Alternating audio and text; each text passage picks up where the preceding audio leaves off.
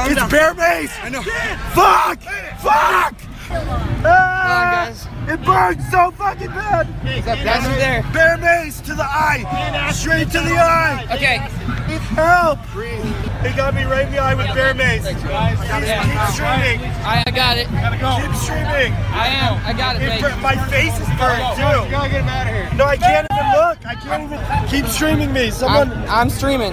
So get someone to stream me. I got it. I got it, Banks. Okay. It's Rick Wright right here. I got it. Okay. What is my people saying? All right. Damn, that sucks. I need more milk. Banks, it's just gonna hurt for a second, right, man? TC and Jake.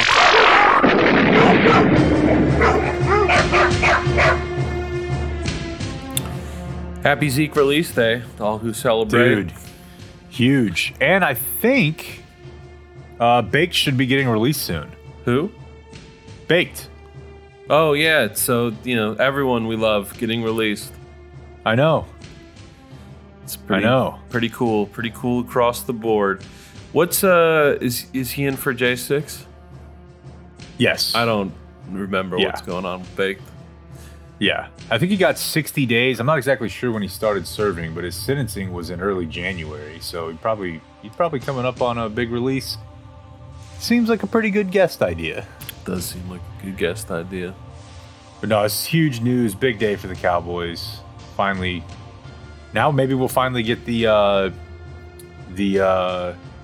Cabo workout documentary. Yeah. Kind of got back-burnered, as they say, you know? There's more to the story now, though, you know? You can kind of tell a different narrative of the, you know, the rise, the fall, the rise, the fall, the rise. Now we have another fall. A lot of twists. Yeah. It's going to be great. I think we also have the opportunity to get your exclusive Stephon Gilmore reaction, right? That happened after the show yesterday, didn't it? It did, yeah. I mean, I'm going to be honest with you. I kind of lost track of him. I was not watching a lot of Colts games last year unless, you know, they were playing the Cowboys or... But you know, I know they beat the Chiefs. Cowboys. They did. He had a couple big plays in that game. I don't know. For the price, like, even if he sucked last year, you know, he was once the defensive player of the year, and it's just a fucking compensatory pick. Yeah. I think it would have been, you know, I heard Bob say yesterday, like, well, I mean, if you imagine Amari Cooper not for a fifth, but Amari Cooper for Stephon Gilmore, then it makes a lot more sense. But at least the way that I've looked at, you know, the numbers last year and everything, I say, why not both? Yeah. Couldn't you just keep him and also trade one of you? I think I have like a bunch of compensatory picks. So could I have had Amari for 1, 2, maybe even 3 more years? And also... trade a mid-round pick for a guy for 1 year.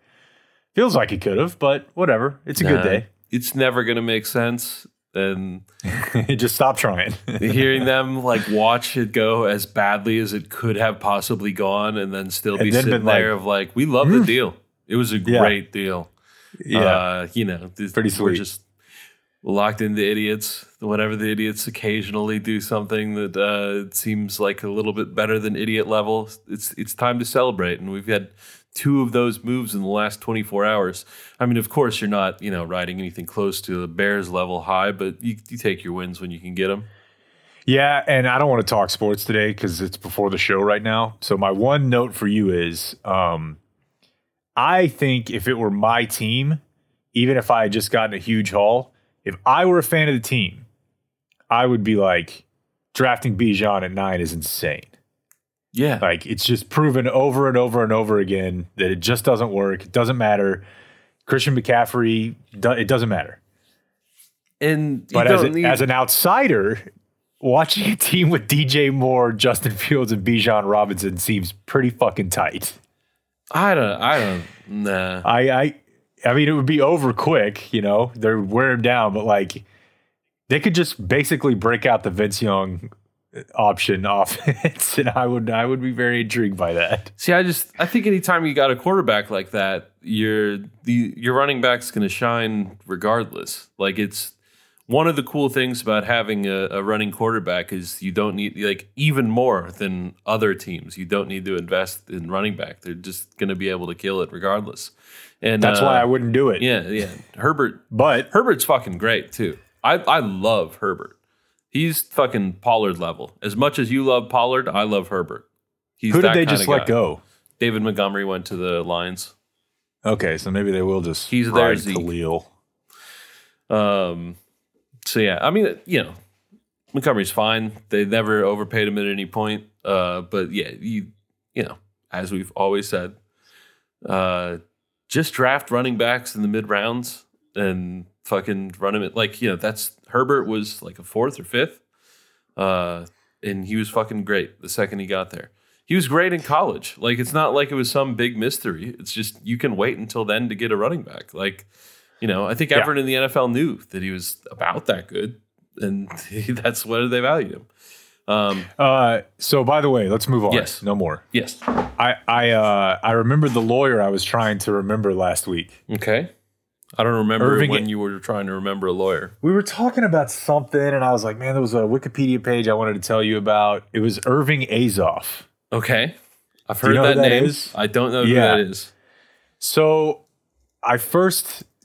My wormhole started when I saw Steve Ballmer giving a tour of the new Intuit Dome. Dude, that was so good. Fucking incredible. Yeah, everything about the dome had me fired the fuck up. And then that was some of the best audio I've ever heard. Your show's just I love him, dude. And I watched the full, like, 8-minute video. There wasn't audio that was, like, audible, really, for all of it, except when he was at the podium. Mm-hmm. But even when he's just given the tour, and it's like him talking to Kawhi Leonard and Paul George, he is fired up, dude. Yeah. He's got a hard hat on, and he's like standing with a bunch of construction workers and NBA players. It was the weirdest thing, but it was awesome.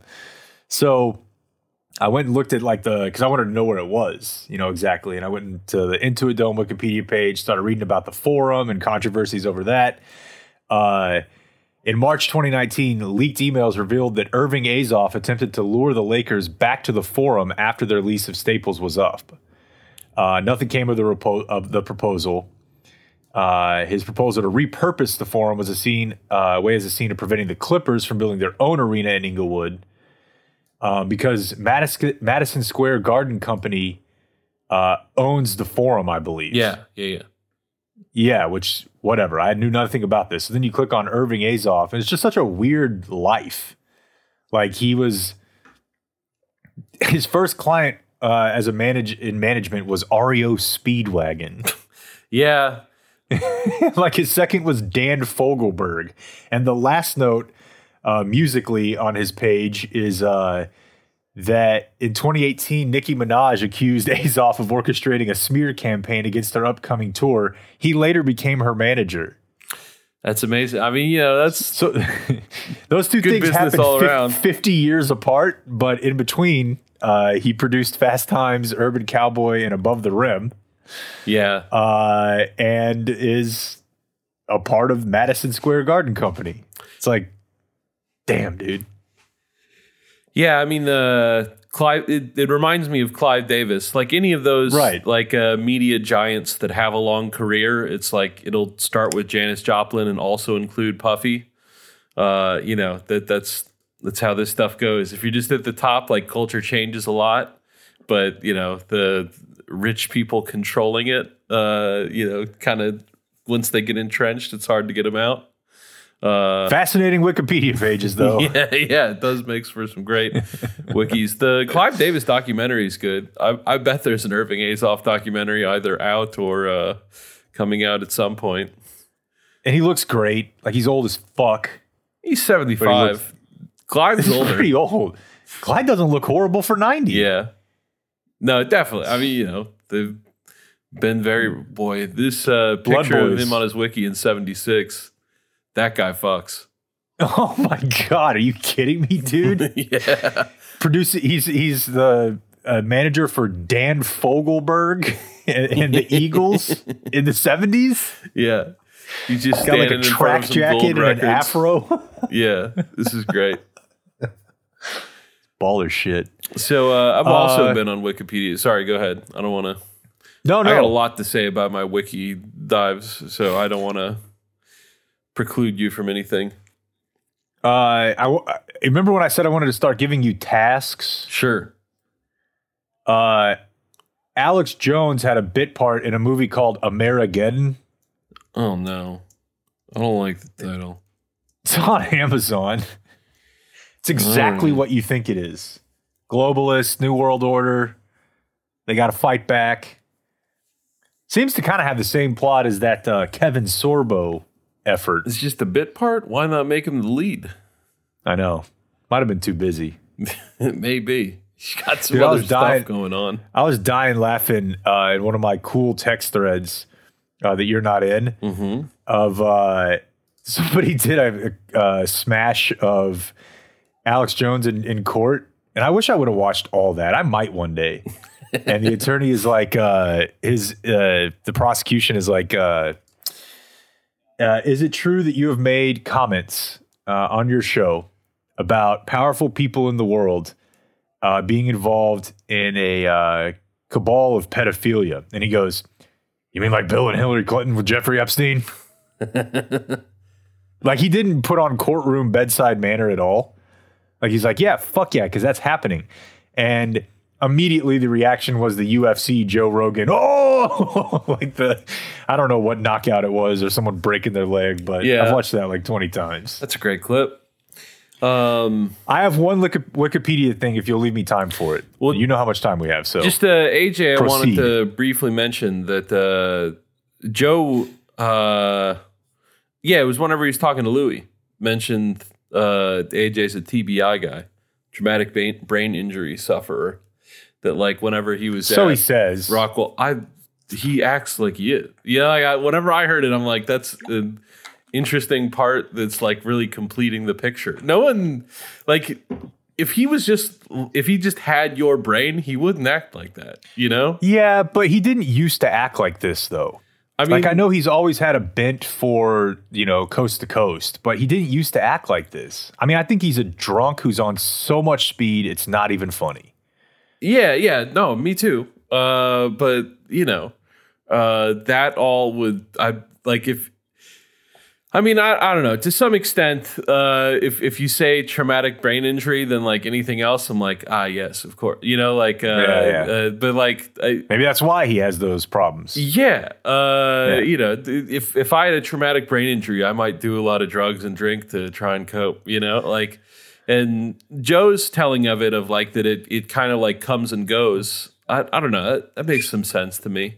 And that it would come and go, and that, like as your brain breaks down naturally over time, that like the consequences become more severe. Yeah, I don't know. I'm not anywhere close to someone who should be commenting in public about this because I don't have a sufficient understanding of the material. But my only point was just going to be that I feel like him putting out there that he had a traumatic brain injury is certainly possible. Maybe he had more than one, but also that's kind of a tough guy football. I played football thing to do. Yeah. Like, oh, I had three. Guess what? I'm positive I've had at least 4 concussions. Yeah, and I'm not saying they haven't had any effect on me. Maybe they have, but if you play football your whole life, you're going to end up with at least 1 concussion, if not multiple contusions, and then that just lends into I was a real tough guy. Got my brain knocked around when I was playing football, Rockwall. I mean, his was like some guy fight. Like picked him up, threw his fucking head on the concrete. And that's also happened to me.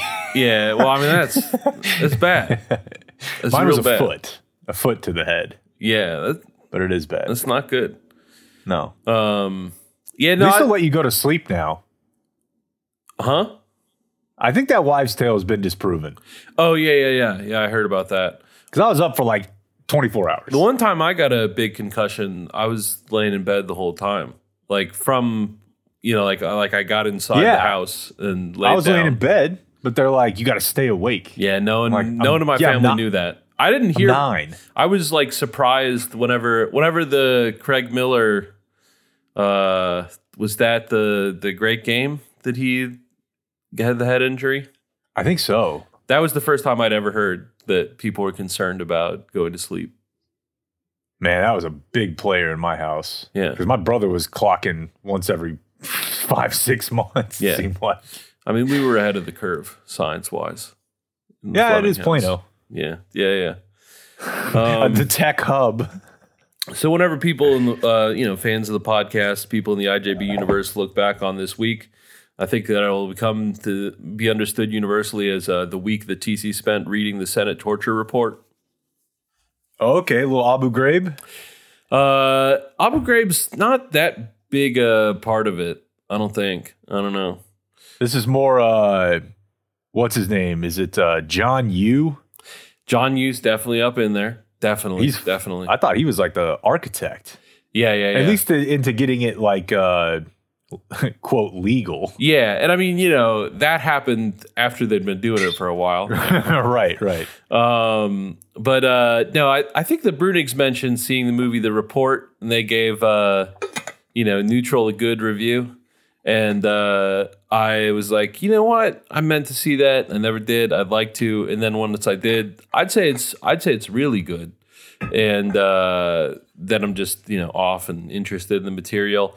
The guy that it's about, the guy that Adam Driver plays, the Senate investigator, also did a companion podcast like with the release of the movie, where it's just him being like, yeah, this happened. This is how it happened. Like, here's some more details.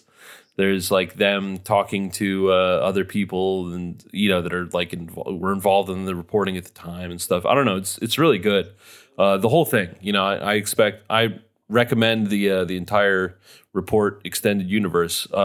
Here's a tagline. It's a great movie about how cool Dianne Feinstein is. So.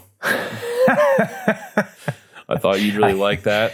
Yeah, I can't say that I've ever conjured those words together in a way that made any sense to me. Yeah, no, I mean, that's the part. Why? Because she was anti-torture? Yeah, I mean, she's the one, if the only thing you know about her is this story, I think we do have to, in some small degree, give it up. But, it's not the only thing I know, so I will not, under any circumstance, give it up. What's tight is to end your political career by saying I haven't made a decision yet, and then have a reporter show you a printed out statement from your campaign saying she's retiring. That's definitely like, if we're not going to have age limits, yeah, that needs to at least be the threshold. And even when she knew where she was, she had some positions that I really disagree with. She like. She was the only person. I mean, not the only person. There's everyone on the committee, or several people on the committee. The White House fucking fought him tooth and nail. This was a really fun part about the movie, in my opinion, was I guess the big villain is the guys coming up with the torture program and carrying it out, but they're never like on screen fighting the hero. So the arch villain that's like on screen telling the hero, like, shut the fuck up, don't, go away, is Obama's chief of staff, Will McDonough, or Dennis McDonough. I always get him fucked up. It's Will McDonough is Sean McDonough's dad, who's the Boston sports writer. Dennis McDonough is the Obama chief of staff. But yeah, seeing Obama's chief of staff be played by John Hamm is like, the guy who's like fucking being like, listen, it's not that big a deal. Just let them torture and fucking don't expose them. Was amazing. So, if you were expecting the Obama White House to do the kind of courageous things that Dianne did, you would have been sorely disappointed. We needed Dianne on that wall. Yeah, it's interesting, too, because John Hamm, a guy with a history of torture. You're like, fuck, this is easy. Just show up. Yeah. Yeah, no, I don't think anybody can, with a straight face, look back at the Obama administration and, like, morally feel good about foreign policy. Yeah. Whether it's the fucking... Man, I can't remember what the meme was. There were some great drone memes with Obama. Yeah, and they even work in Feinstein's being like, they're being fucking jerks about this. I don't know why. I gave them the total green light on this drone program. Yeah, come on. Yeah, so I'm like, all right. Then maybe the movie should, like, I'm glad they worked that in, that Dianne was not on the right side of history every single time. But perhaps we could pause and think about this a little more. And it was in the podcast part, they made the point about seeing the two is like very related. Like that Obama, whenever he's like, okay, I campaigned on saying this torture stuff is bad, but I'm not going to let them just fucking hit me about not doing anything about terrorism. How about instead of capturing them and torture them, we just fucking blow up their families and any families nearby instead? And it'll be quick. Yeah, yeah. So like, you know, it's all part of the same counterterrorism tapestry. But yeah, while Obama was in office was a lot of the time that this report's being put together. And whatever they're, you know, as portrayed in the movie, whenever they're getting like close to the truth and like, you know, really putting the CIA in a tough spot, the CIA spied on them. Like they did fucking surveillance on the Senate Oversight Committee members. Hell yeah. And then worked up a false criminal referral. So he just lied to the Department of Justice about what the Senate people had done and tried to get charges against them. The only way that they like were able to get out of that is that like they were like, how about instead of you charging us, we charge you with spying on us. Like the only way that you would be able to get the things that you're talking about, you're worried about us doing, is if you had broken a ton of laws, and we're going to do something about that. It happened in 2014, I think, was whenever the Senate changed from Dem to Republican. And by the time, so the Office of the Inspector General was like, yeah, I recommend charges. Like, this is definite wrongdoing. But then it got to the Republican Senate, and they were like, actually, we think all of this is great. We have no problem.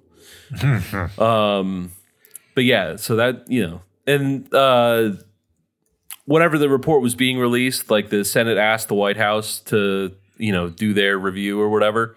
They did a ton of stuff to like jerk them around about that review. And then whenever it came back, the whole fucking thing's redacted. Like one of the big things, probably the big thing, is just the stuff about Khalid Sheikh Mohammed, the mastermind of 9/11, and the way that we treated him upon capture, which like no one thinks that we should treat him real well. But I think any kind of person with a brain and a conscience reading of the details would be like, this is too much. I don't think we should do this to anyone, even the mastermind of 9/11. And that whole section, like just every single thing about it, the White House had blacked out. And they were able to, you know, get, I think it's just Diane's making the calls about like what does end up being blacked out or not. And so, you know, this guy, I think his name is Daniel Jones, which is also the name of the Giants quarterback, Jake, if you want to talk about sports. Yes, it is. Let me make sure I'm not getting that. Yeah. His name is Daniel Jones. So yeah, Jones is sitting there being like, "We got to let this stuff out," and ultimately they do. I mean, just the important stuff on all this is, I think that even someone like Daniel Jones, you kind of get the idea that he definitely really doesn't like the torture. But he's pretty laser focused on the fact that it didn't work. So like, you know, if you torture Khalid Sheikh Mohammed and you find out that like there's another plot coming, you can't try him, right? Yeah, I mean, I think that they said that they're going to make an attempt. There was some kind of talk about like in the podcast, which was released in 2019, they said that by 2021 they would put him on trial, and I'm like, you guys don't know that COVID's coming. That's definitely going to delay it. But I mean, it seemed ambitious regardless. But yeah, that's one of the lines in the movie is like, you know, he's the worst guy ever, and you've made it so that we can't try him. Like no jury can hear about what we're doing. And I mean, especially the people thinking that, like learning about it at the time, because I think to me, the movie reveals how close we were to the public never, ever coming close to hearing anything about this. I mean, like, we knew about the torture program. That word leaked out while Bush was in office, you know, things of that nature. But All of the details here, which are a ton of details that are really interesting and important. You know, it's very, very narrow whether or not this ever gets found out. And this is kind of the point that Jones ends the podcast on, is like, when you look at the extraordinary circumstances that it took for us to learn what the CIA was doing in this facet of its existence, what do you think they're doing in all of the other facets? Yeah. You know, like, there has to be just a ton of shit that never got an investigation like this, or it did get one like this, and the senator ordering it got cold feet at the end, the way that Dianne is portrayed is coming pretty close to.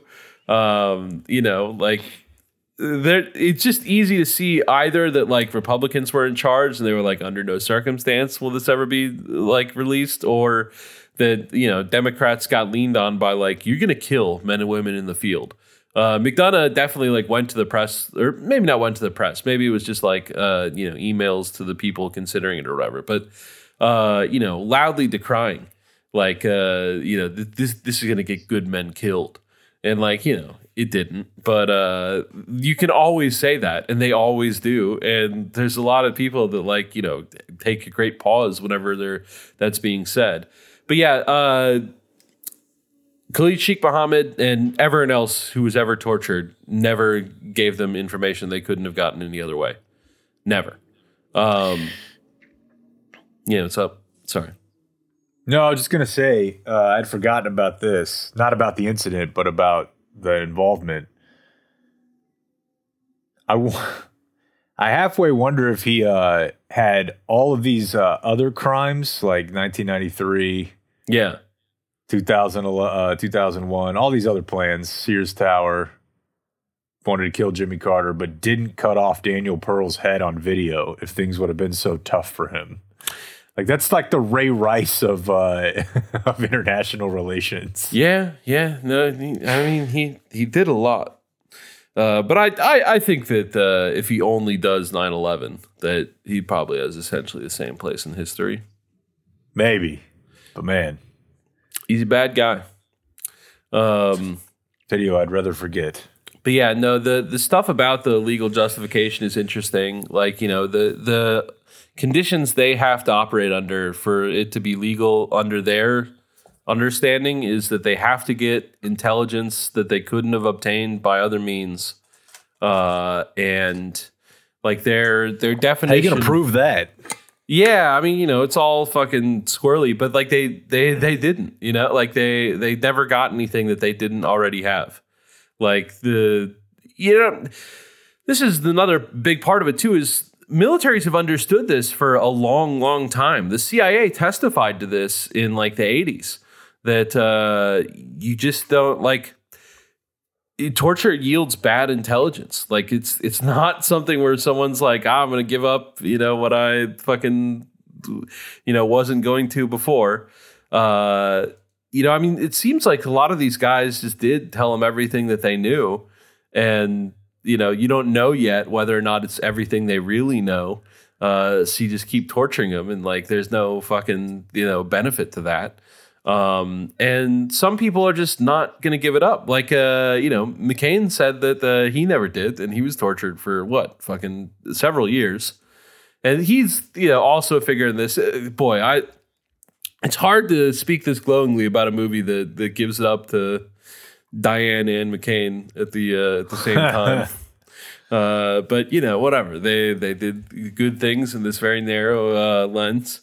Whenever they're talking about the origins of the program, it's a real bummer. You've heard of Sears School. I think that we asked Michael Certain about attending Sears School on this podcast, because I know that he has been. I know the term. Yeah, it's whatever. I mean, in his case, and I think that there's other uses than this, but in his case, anyone who's going to fly a plane for the military, you have to be prepared for what happens if that plane gets downed in enemy territory. They don't want the first time that you encounter torture to be at the hands of an enemy combatant, so they torture you for like 4 days. And it's, you know, whatever you just think about, like, what it is, it's It's the only place in government, or as far as I know, you know, I don't know all of government, but it's a place in government where people are thinking in a concentrated way about what are the worst things that you could do to a person. Like, that's, you know, a task that they're given to figure that out and then do it to our soldiers.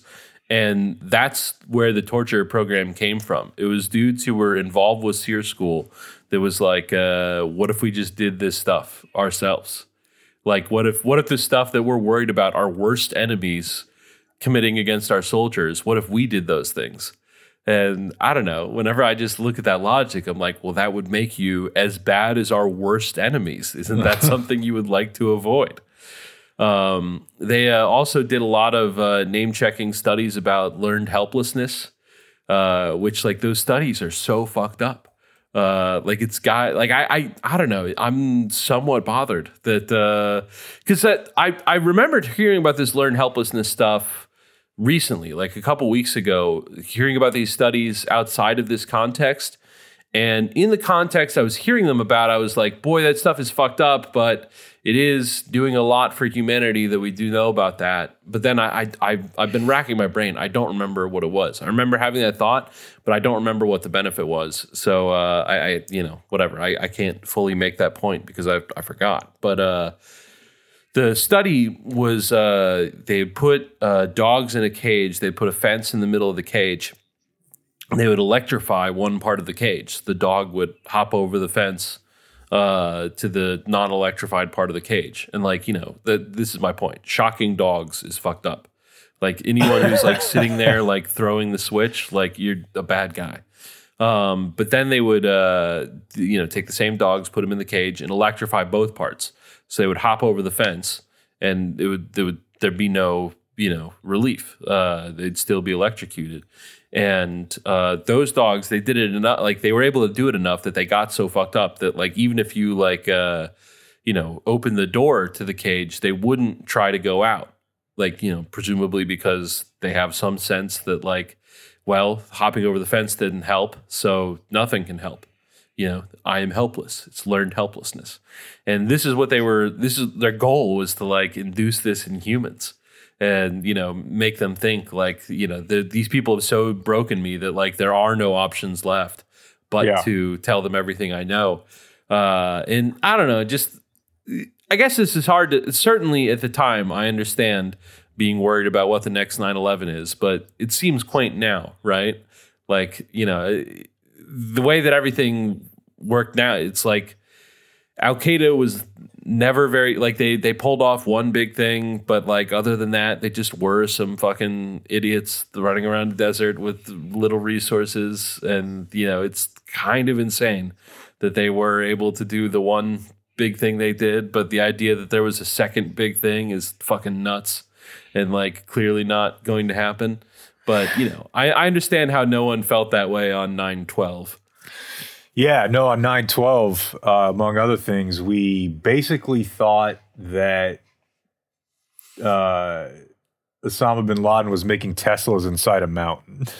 Yeah. It's one of my favorite images from the era, man. I know it happens every year on 9/11. The thread gets posted, but yeah, the side cutout view of the inside of the lair is just, God, it's good. This is where he is. This is what it looks like.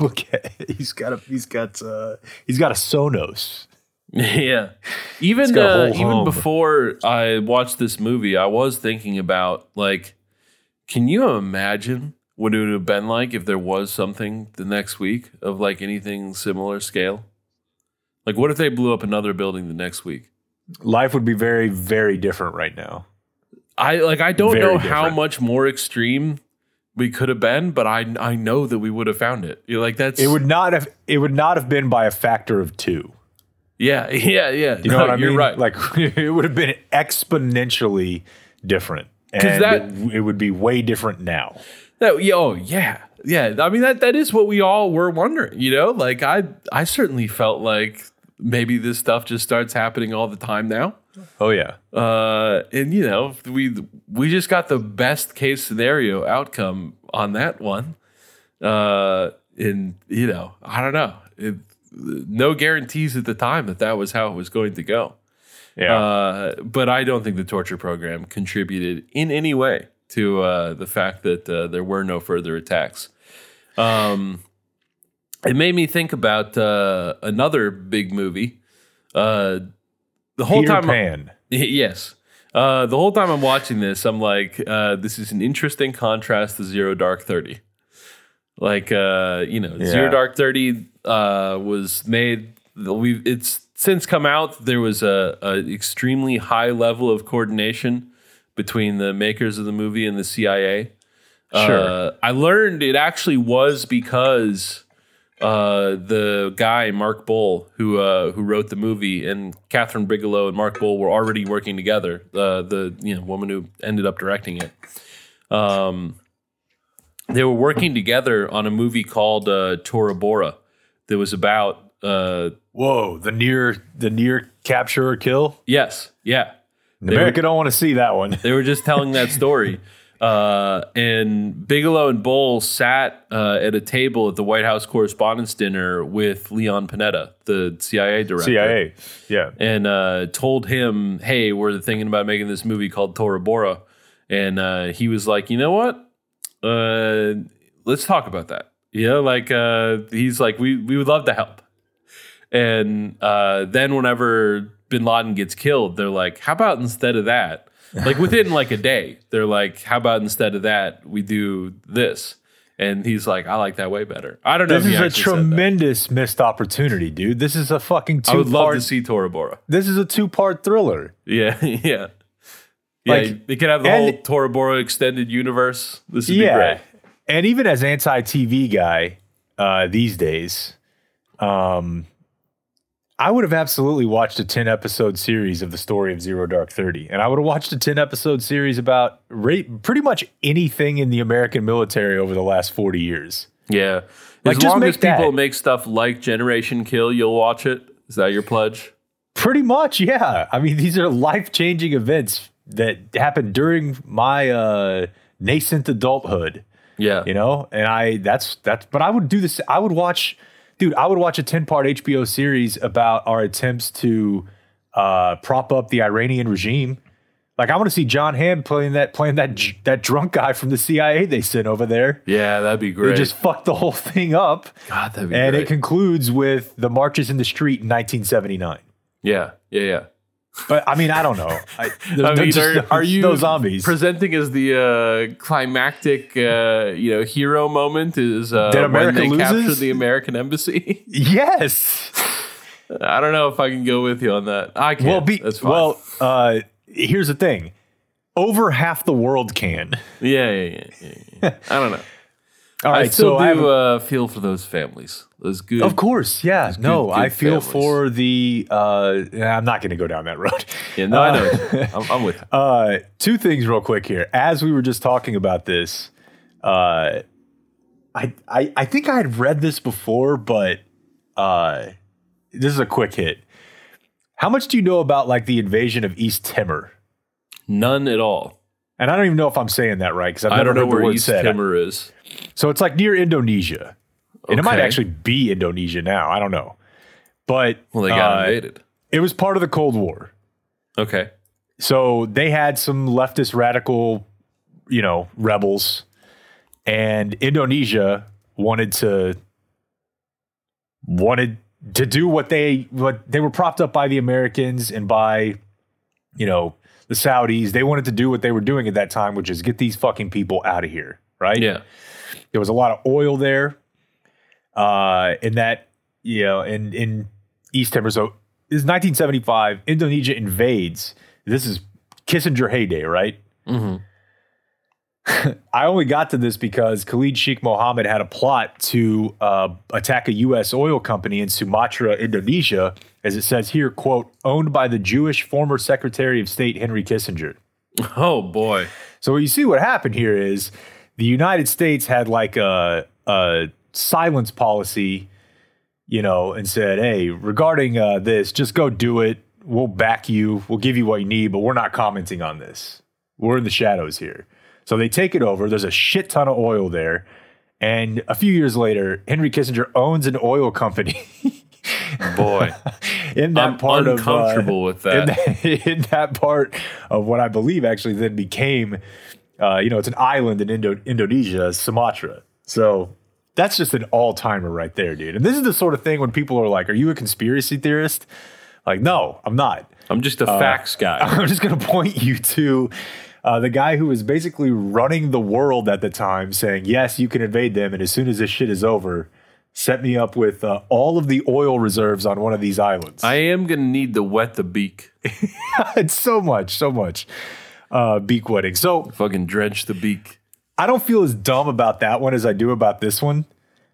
I want to be honest with you, dude. I didn't watch the Daniel Day-Lewis, Abraham Lincoln movie. Uh-huh. Was there a series also at some point? Like, what is our canon Abe stuff? Like, not vampire, none of that shit. Is there anything else out there? I'm sure that there's a ton of stuff made like over time, but I don't recall anything other than the Spielberg movie. Okay, so I was very ignorant on this matter, okay? Like, I know the names of the people involved, the theater, his wife's there, etc. Okay. I did not know that John Wilkes Booth was like the most famous actor in America at the time. He wasn't. It's his brother. Well, they were both pretty famous. Yeah, he's like Casey Affleck. Maybe. I don't know. They describe it in some of the stuff I've read as like he was a pretty big deal. Yeah, like, certainly someone everyone knew. Or I mean, I guess I have questions about what cultural penetration was back then. Yeah, I don't know how much everybody knew anything, but yeah. But to the extent, if you had heard of an American actor, then you'd probably heard of John Wilkes Booth. And his brother, yes. Yeah. And so, yeah, he's a... I didn't know that, and I guess that's important because... Yeah, no, it's insane to think about. Yeah, like let's not do like Tom Cruise, but I don't know. Let's use John Hamm again, I guess. John Hamm just kills Biden at the Oscars or something. Yeah. So, I mean, he was working enough of an actor where he got his mail at the theater. Yeah. And that's why he knew like every in and out of the place. Like, and he could just show up there anytime he wanted and have free run, even if he wasn't performing. Yeah. And at some point, he also fell off a little bit because he stopped performing plays that had any bent of abolitionist air to them. Boy, and you can imagine the Hollywood libs of the time were probably making fucking countless abolition movies. He only wanted to make the Amerigeddon of the 1860s. That's right. Yeah. So I also didn't know how long he made it afterward. Yeah, no, it's not like he got killed that night. No. Some dispute about how long he made it afterward, Jake. You know about that? No. Sorry. I know how they got him. Well, you know, some would say that they didn't, my friend. Really? There was a guy in Granbury who operated a saloon on the square. There's like the building where it was in is still bears the name that he used at the time. The one that like says like St. Helens over it. And that guy fell ill and thought that he was dying, and on his deathbed, like, called in his closest friend in Granbury and was like, I have a secret to tell you. I'm fucking made it out of that barn that night. I'm John Wilkes Booth. Oh, okay. And then like he recovered and like did live for a while longer. But like, whatever. So there was some, I have a book. Someone made a book, just like, fully like, let's say that Granbury is important. Like what kind of case can I make for you? And John Wilkes Booth did die in that barn that night, but I've always thought it was real fun that we at least had a slightly convincing impersonator living in Granbury at one time. Yeah, I mean, that's a weird one to pick up, Yeah, like, I'd go with I'm Abe Lincoln. That's way cooler. So a couple other things. So I didn't know that, like, obviously, like with any assassination attempt or plot or whatever, there's going to be a lot of lead up. Dude, they had been trying to kidnap this dude for like years. Wilkes Booth? Lincoln. Oh, okay. John Wilkes Booth had been trying to fuck him up for a long time. Oh, really? I didn't know that. I mean, I guess it makes sense. Yeah. It's not like with the Civil War ending was what upset people. Well, so it got worse when he got reelected. Yeah, sure. So when he got reelected, that's kind of when he was like, look, this shit is, it's gone too far. So they tried to nap him a couple different times. They tried to kidnap him. The reelection, there was big shenanigans on that. Like, you know, whenever people like talk about like statehood for Puerto Rico today, and, you know, people are like, well, that's just a partisan thing. We could never make a move like that. It's like so partisan. The longest telegraph ever sent was the Nevada Constitution, because they were rushing so hard to get Nevada made a state so that it could enter the Union so that Lincoln could win re-election. Like, damn. It was an explicit, like, get this done fucking now, because, like, we're going to lose unless we get Nevada in there. And we got to win this Civil War. So, you know, let's go. Couple other notes that I was wholly unaware of. Booth made in October, I think, of 1964, right before the election, an unexplained trip to Montreal, which was a center of clandestine Confederate activity. Ooh. Never would have thought it. Yeah, a real black mark on Montreal. They you know, whenever they're just like, oh, we're cool, we're kind of French nowadays. Dude, they never mention that. Let me tell you something. Uh-huh. Awesome city to visit. But you could kind of feel 100%. Whenever you were in the Paris club, you were like, boy, I'll bet Confederates are that place. First of all, yes, that's the greatest strip club on earth. We weren't there very long. It was me and Blake, actually, with a guy who worked for the Stars. Mm-hmm. And it was pretty apparent that we Mike did not have the money to stick around there. No, but like a side note on Montreal, they do have some pretty like draconian shit there. Like a dude who listens to our podcast lives there and was like, yeah, they're pretty like they won't even like entertain the idea of educating my son until he's like fully fluent in French. Yeah. I remember. And he's that like, debate. We don't speak French. So I don't know. There's a bunch of stuff like Ultra that. Big MK Ultra hub, Montreal. Really?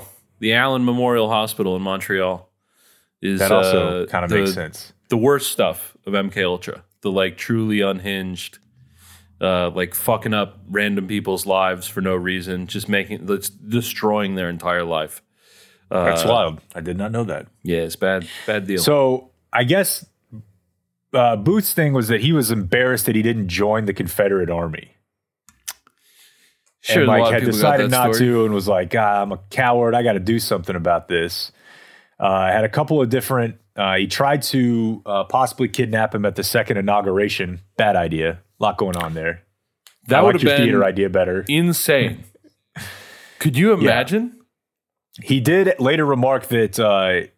during the inauguration, later he remarked about his, quote, excellent chance to kill the president if I had wished.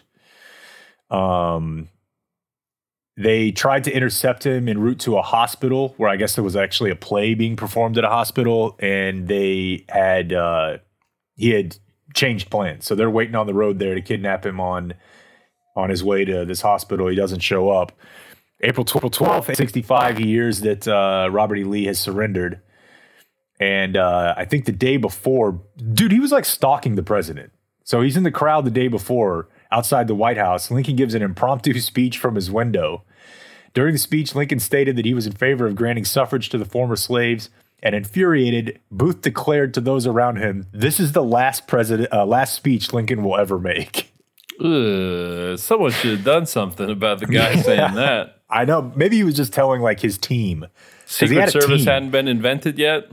He had a team. Well, I don't know how on board they were either.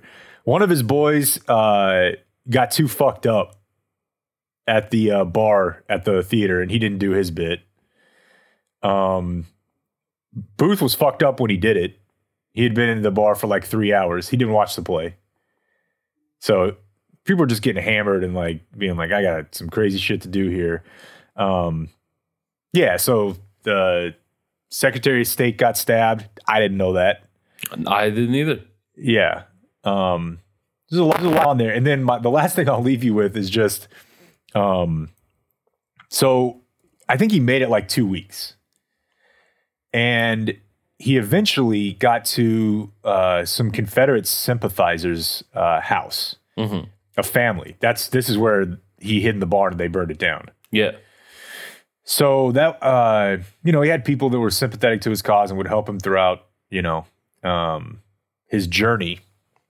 So he tells him he's a Confederate soldier who's wounded, possibly from when he jumped from the balcony to the stage to recite a line from Caesar. Also possibly when he had like a fucking spare bad horse that fell. It is very. So he's staying with this family. He's having dinner with them. And they find out, I guess, through, their 2 week later mail of Lincoln's death, and that there's a huge reward for John Wilkes Booth's capture. Booth had no reaction other than ask family if they would turn in the fugitive should they had the opportunity. God damn it, I wish I could have seen that scene. They're just like eating their gruel, and he's like, that's nuts, man. The president's... Shit, who would do that? Like, how much are they offering? They're like, oh yeah, it's our equivalent of like $100,000. And he's like, I mean, would you don't need that, right? You guys are living right. You would do that, would you? I mean, come on, Garrett family. Yeah. And the 11-year-old son said, I would. Okay, let's keep him home from school today. Why don't you fucking go to bed, Richard? That's nuts. Yeah. And so a couple days later they catch up with him. They're hiding in the tobacco barn and they just burn it down. Got burned down that barn. I don't know. This is they should tell you more in school about Abe Lincoln's assassination. Like the cool shit. Yeah. No, I never had anyone lay it out like that. It's like, oh, he wanted slaves to be free and be legal. There was a guy and be able to vote. There's a guy who didn't like that. He killed him at a play. I'm like, oh, okay. yeah. Nah, man, I don't know. That is fucking crazy. To just finish the Zero Dark 30 point. My bad. I thought you were done. I wouldn't have started talking if you were. I'm sorry. I'm glad you got it. Nah, dude. I'm glad you got it in. We can go back and forth. It's fine. Just as they were like putting together the report that the movie The Report is about, like one of the major contentions here, like the CIA basically thinks that if they can like convince people that it led to important intelligence, that like then they're good, right? Like that was the John Yoo legal justification. Like the kind of the two big like mechanisms there is one saying that like if you got intelligence you couldn't have gotten any other way, then it's worth it, and two, like defining like it's like a you can't like there was some, I think the Geneva Convention or no it was they were looking at a law, they said that the Geneva Convention didn't apply to Al Qaeda because it's not like another country. And then they said that our like national laws about how to handle that sort of thing. There was a part in there that was like you can't torture people, but it's like, well, they don't define torture. We found another law. It was like a Medicare law that like defined torture, and it basically was like as long as you don't cause fucking organ failure, like torture is organ failure. So like if you're doing something where like all their organs work at the end of it, then you're fine. Wow, pretty broad. Yeah. But like even under that definition, they failed both counts. There was a guy who died. One of the detainees died, which like is more than organ failure. It's all of the organs failing. And then they didn't get any intelligence they couldn't have gotten any other way. They never got any piece of anything that they didn't already have. And so, but this is something where the CIA is constantly fighting them over and over about whether or not that's true. The source on Jones for all of it, the CIA wouldn't let him talk to anyone.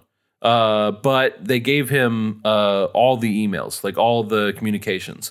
And he says in the podcast that there was like a instant messaging system at the CIA where the people there appeared to not understand that it was being archived. Like you know, you remember the early days of AOL Instant Messenger, and you're like, I can say anything, and there's no consequences because it goes away. That was how they treated the CIA's AOL Instant Messenger. And so he had sex preferred torture method. Yeah. He had all kinds of stuff that people were like, well, I wasn't under the impression that it was going to be kept. Fucking work for the CIA, bro. And so he can, you know, just piece. That's how he got all this stuff. You know, is he's looking at the CIA's records of like, when, you know, whenever they think that they have something worth knowing, they write it down as a report. They file the report. Whenever they want to torture any of these guys, they like, there's a formal process where they're like, we think he should be in the program, and like you apply and someone approves it. So you can see whenever these intelligence reports are being filed, and you can see whenever the enhanced interrogation techniques are being used, and you can know this stuff. And in Zero Dark 30, you know, a movie that's being made as this fight is playing out, like as Jones is going to the Senate and being like, they didn't get anything, and as the CIA is being like, we would have lost the war on terror unless we got to do this. The CIA is talking to the producers of a movie that's being made about the capture of bin Laden. And in that movie, they just advance the thing that the CIA said. Like they make a move, like as far as like, you know, fucking what kind of propaganda the CIA was employing to get this narrative out there that, you know, bin Laden would be running free unless we had done this torture. You know, they made a full on fucking movie saying that that this is how it came to bin Laden. The guy. Which is, I don't know, I don't remember if they use his name. Surely they do. But I remember them talking about a courier all the time. I kind of meant to rewatch all of Zero Dark 30 in this light, but I didn't have anything approaching the time to do that. I'm a busy guy. There's Al-Kuwaiti is the guy who led us to bin Laden, the courier. They learned about Al-Kuwaiti from a guy named Hassan Ghul. Ghul told that before they tortured him. They did torture Ghul. But you know, like I said, there's the, you know, they had not yet applied to use torture on Ghul whenever they filed the intelligence report, where they were like, yeah, we asked him, you know, who's, I mean, like if you look at the Ghul thing, like he's got all of it. Like they've got all of it. Like in, you know, it was a long time before bin Laden was killed. How about a little retroactive? Yeah, no, he's like, he's in Pakistan. He's in this area, like this state. You know, like it's the house you're looking for has got like these characteristics. It's going to kind of look like this. Like he hadn't seen it, but like he knew, you know. And then Osama just kept going for many more years. But the final thing I wanted to say is just, I don't know. I feel like my personal journey as far as caring about politics is that I've done it. Like, I don't know. I still, you know, happily vote for policies that benefit the less powerful in society and plan to do that for the rest of my life.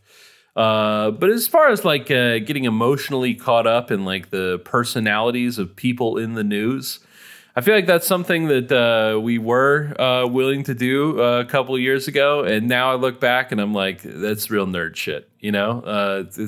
I'm a little embarrassed. It's not who I want to be. Just to like just whenever you're like triggering too much emotions about like just fucking governmental figures. I don't know, you know. I've seen the light, but going through all this stuff at the exact same time that it's coming out that Ron DeSantis was prominently involved in Guantanamo Bay and the torture program there. I gotta say, I'm as like fucking like I'm.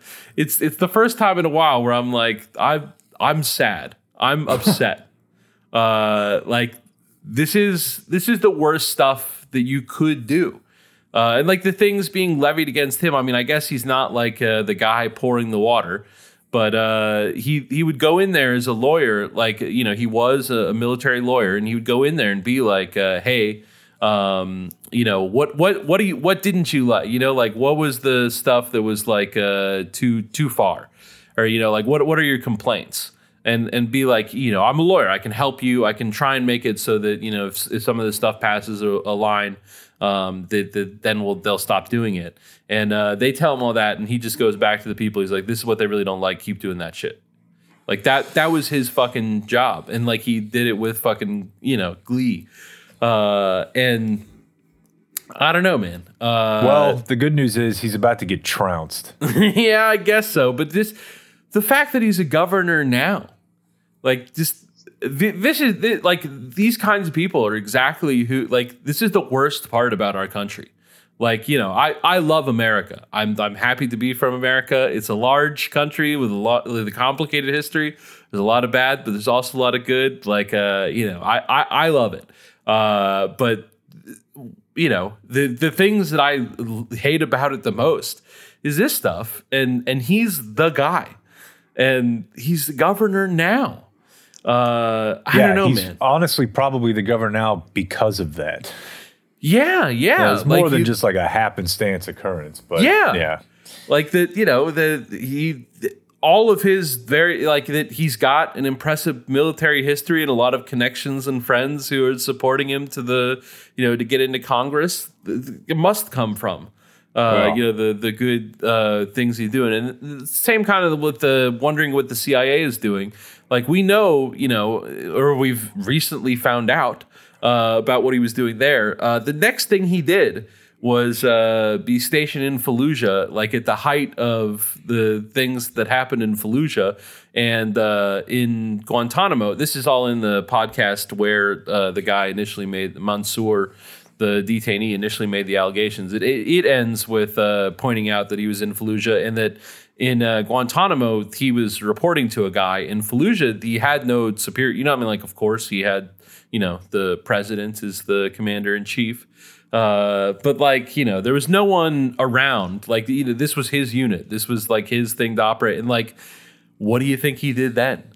It wasn't good. Like, the stuff there about, like, the way that people are treated and the surveillance, it's things that Americans would not recognize. But anyways, I know that we've, you know, not got too much time left. That's everything I had to say. Well, okay then. Yeah. All right, we'll see you. All right, man. That's it for tonight. The high school special is next, so until tomorrow, for everyone who's been a part of this one, I'm TC and Jake. We do thank you for watching. Good night.